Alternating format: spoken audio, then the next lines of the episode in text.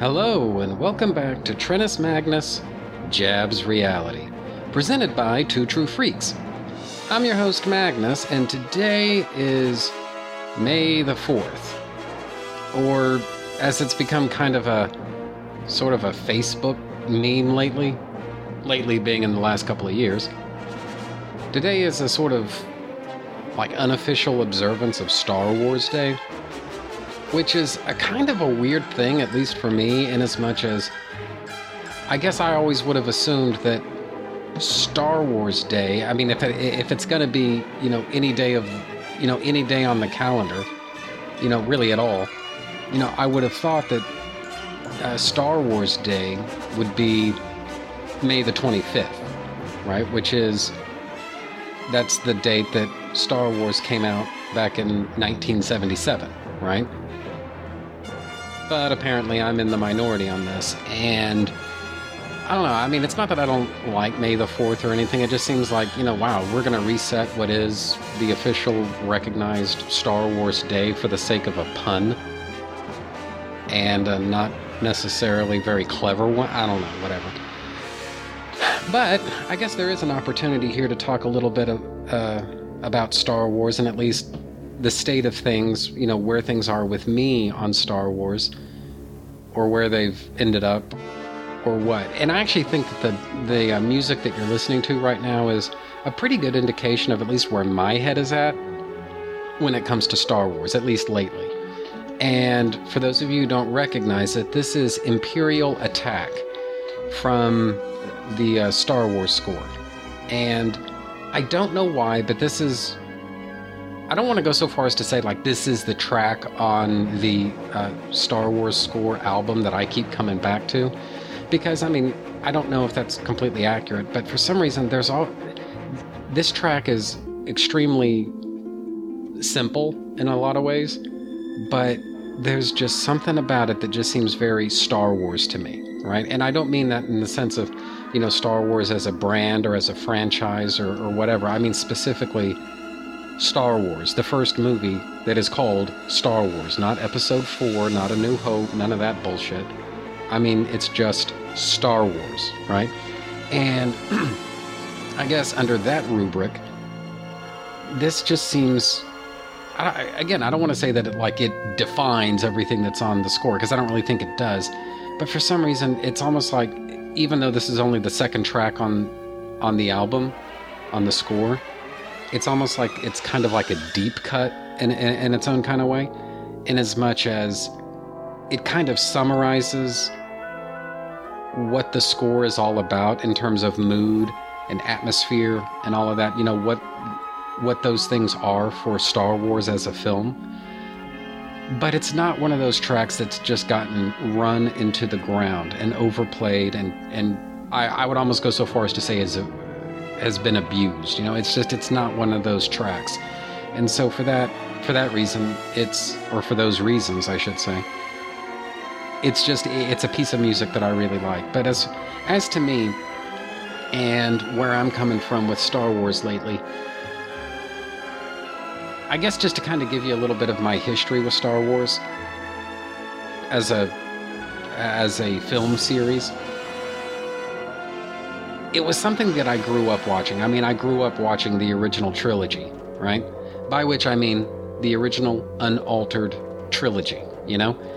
but I didn't really care about it. You know, it would come on TV, and I guess that was basically it. And I, I think I got mildly excited about the release of the special editions, you know, because hey, Star Wars and and it's in theaters, and I saw the first movie in theaters, and it it was just like, eh, I I, I got what I came for. I, I I think I'm good.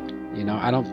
I mean, it's like it's not that I don't like Empire or I don't like Jedi. I do but at least, especially back then, you know, Star Wars was my favorite of uh, of the three, and I didn't I didn't feel any kind of great compulsion. Wow, got to see all three on opening day.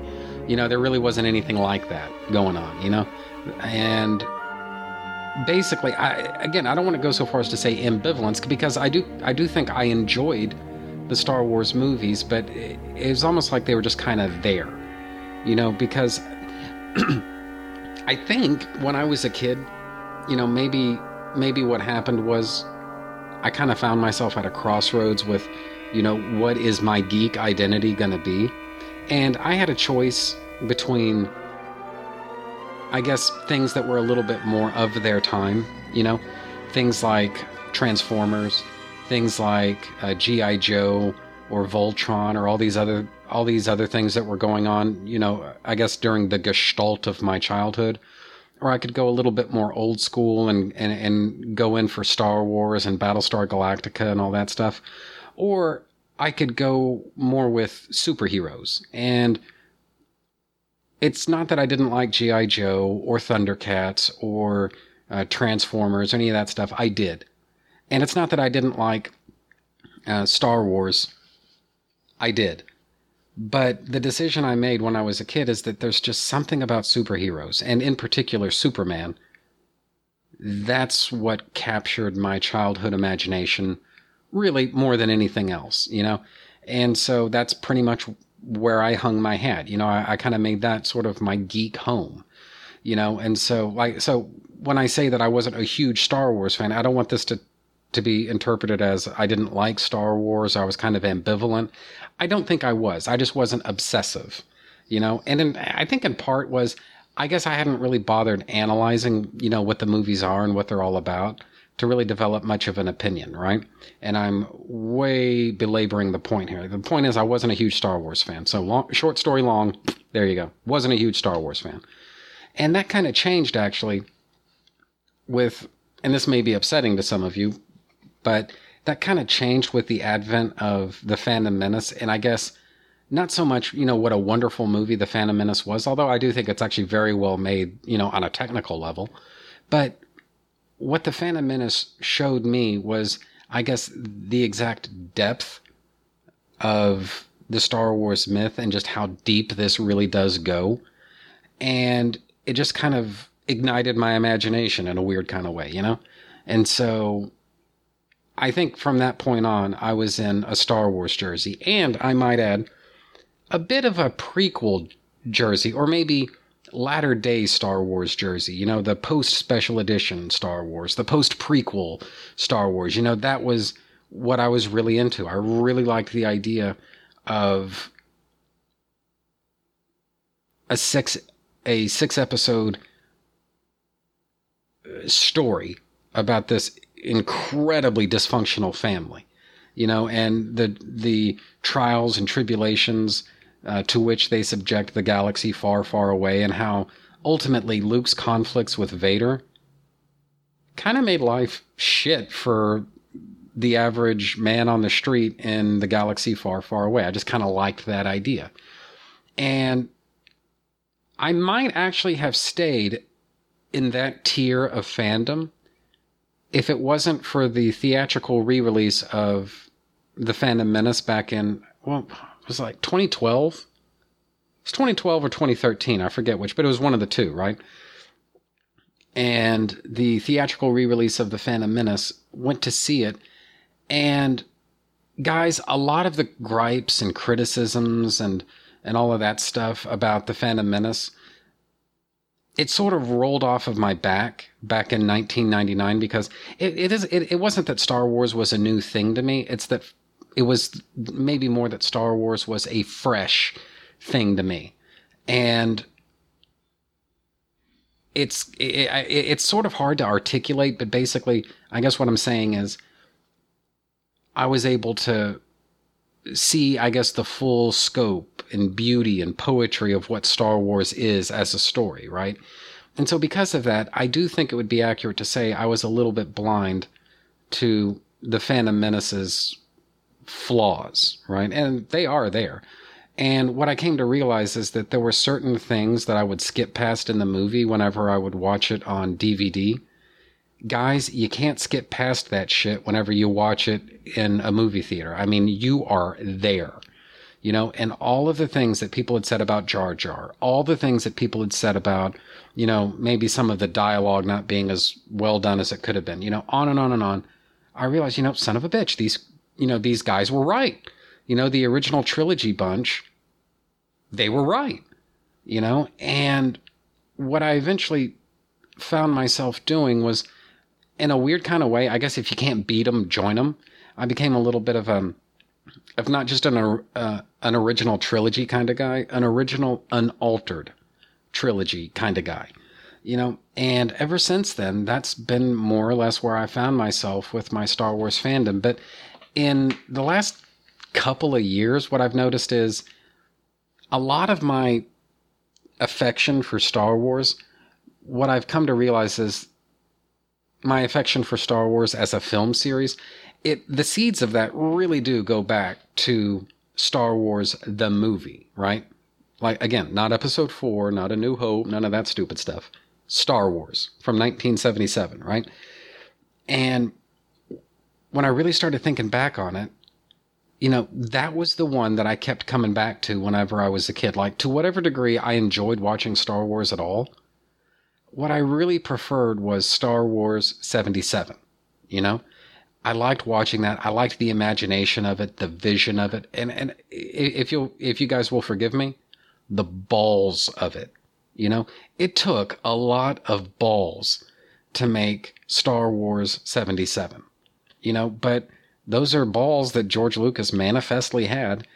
And I enjoy it on on those types of levels.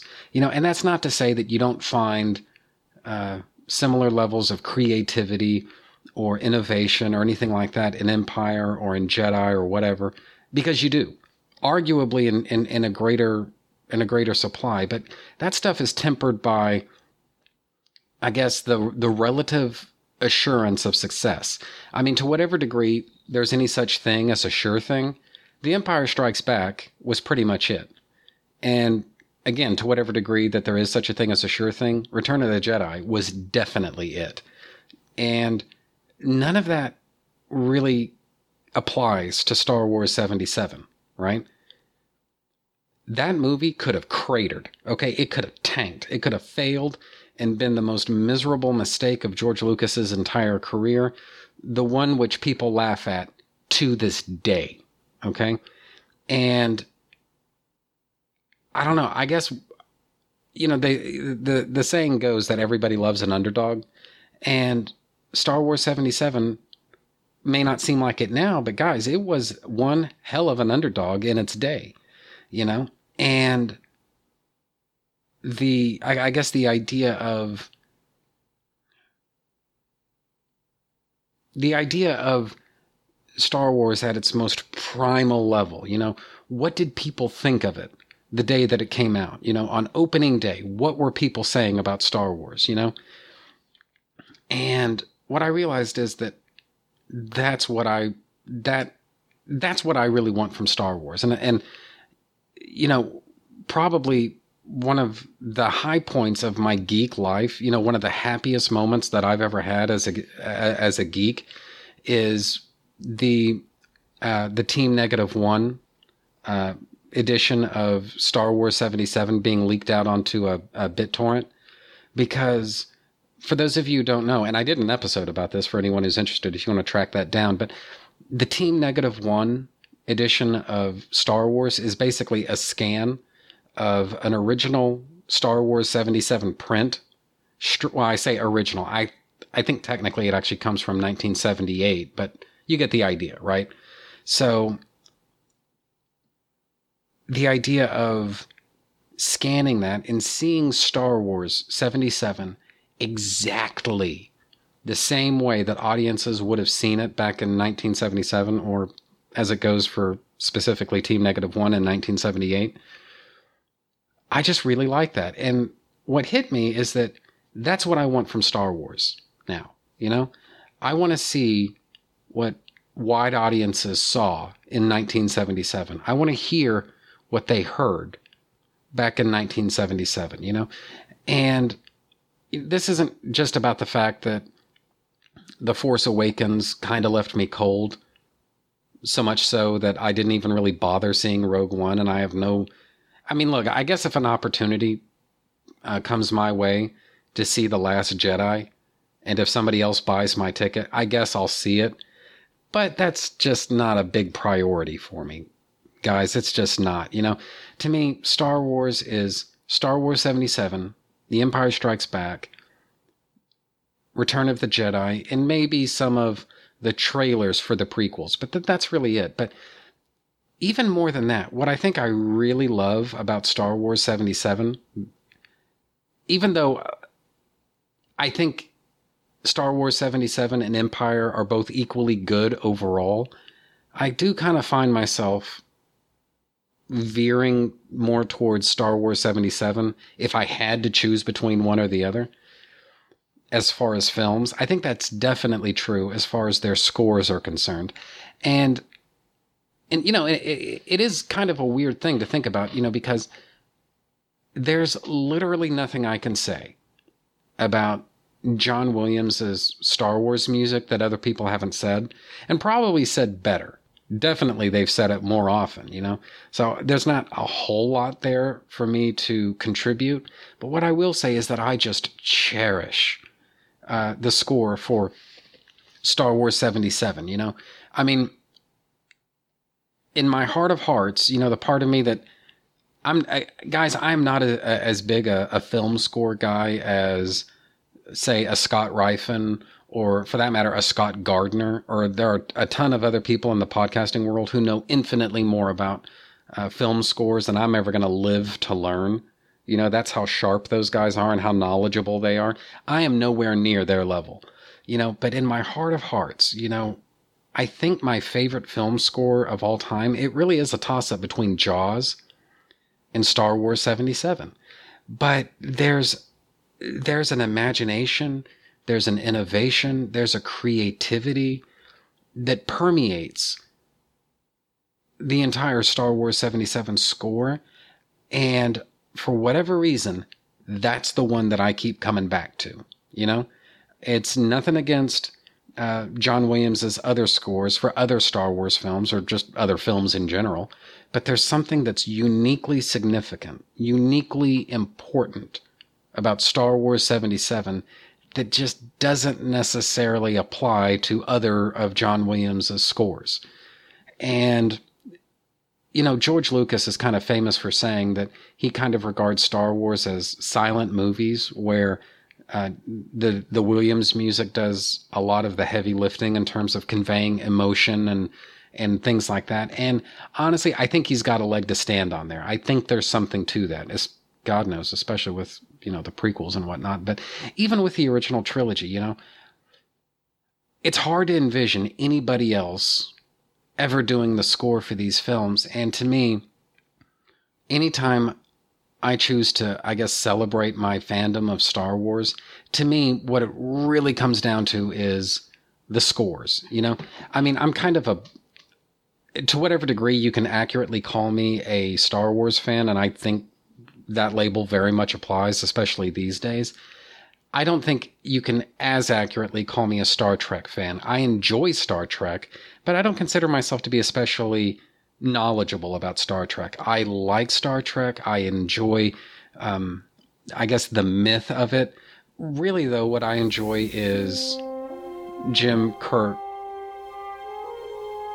Spock, and and Bones. You know, those are the guys that those are the characters that kind of undergird my Star Trek fandom. Really, and and not even really so much in the movies. I mean, yeah, I guess those two. Really, the original series, you know. But what it really comes down to is those characters, and maybe to a lesser degree, like a distant second, is I guess the more optimistic and hopeful view of I can't say the world, but maybe the human race that uh, Star Trek offers. And that's not necessarily the case with, with Star Wars. I mean, to me, the music doesn't really have that much to do with Star Trek. It's there, it functions, it does what it needs to do, and I personally actually kind of like the original series main theme than I do the movie main theme. So whatever you guys think that's worth. But the music just is not to me, it's just not an integral part of Star Trek. But damn it, dude, it is an integral part for Star Wars. I mean, can you imagine what Star Wars might have been like had it been uh, the, had the scores been uh, conducted and composed by, as much as I may like them, had they been conducted and composed by, say, Jerry Goldsmith? Yeah, they might they might have been good, but would they be what they are? And I don't think they would have been. I don't think Star Wars would have been successful I'll, I, I will throw that gauntlet down. I don't think Star Wars would have been successful. I speak here of Star Wars 77. Same cast, same director, same script, same editing, same effects, same everything. Change the score though to a different, uh, such that John Williams doesn't score the film and somebody else takes over. I don't think that movie would be anywhere near what Star Wars 77 is in terms of popular acclaim and uh, success and and all of the usual trappings that that go with I guess widespread commercial appeal you know? I don't think that happens. I really don't. So I guess for all of you who take May the 4th a little bit more seriously than I do well now you've got something from from me on May the 4th it's a little bit late because it's you know uh, as I record all of this it's 11:40 at night Central Standard Time here in Texas, so I'm just under the wire. But hopefully, I can get this uh, banged out and uploaded before midnight my time, and then yeah, you guys will have something um, to listen to with regard to May the Fourth. But anyway, I just wanted to I just wanted to throw all this out there. I enjoy Star Wars, the original unaltered trilogy. I enjoy especially Star Wars 77. I really enjoy the Team Negative One version of Star Wars 77, but really, when you come right down to it, to me, it's all about the John Williams score for Star Wars 77.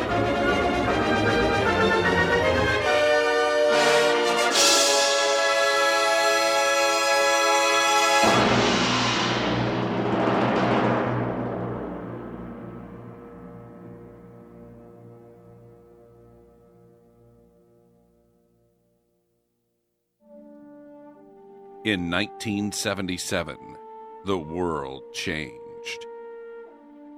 The film industry was transformed. The popular culture rocked. And young minds forever altered. Star Wars arrived. And nothing would ever be the same again. Though everyone wasn't affected in the same way, everyone was affected. This is my Star Wars story. My Star Wars Story, monthly at mystarwarsstory.com.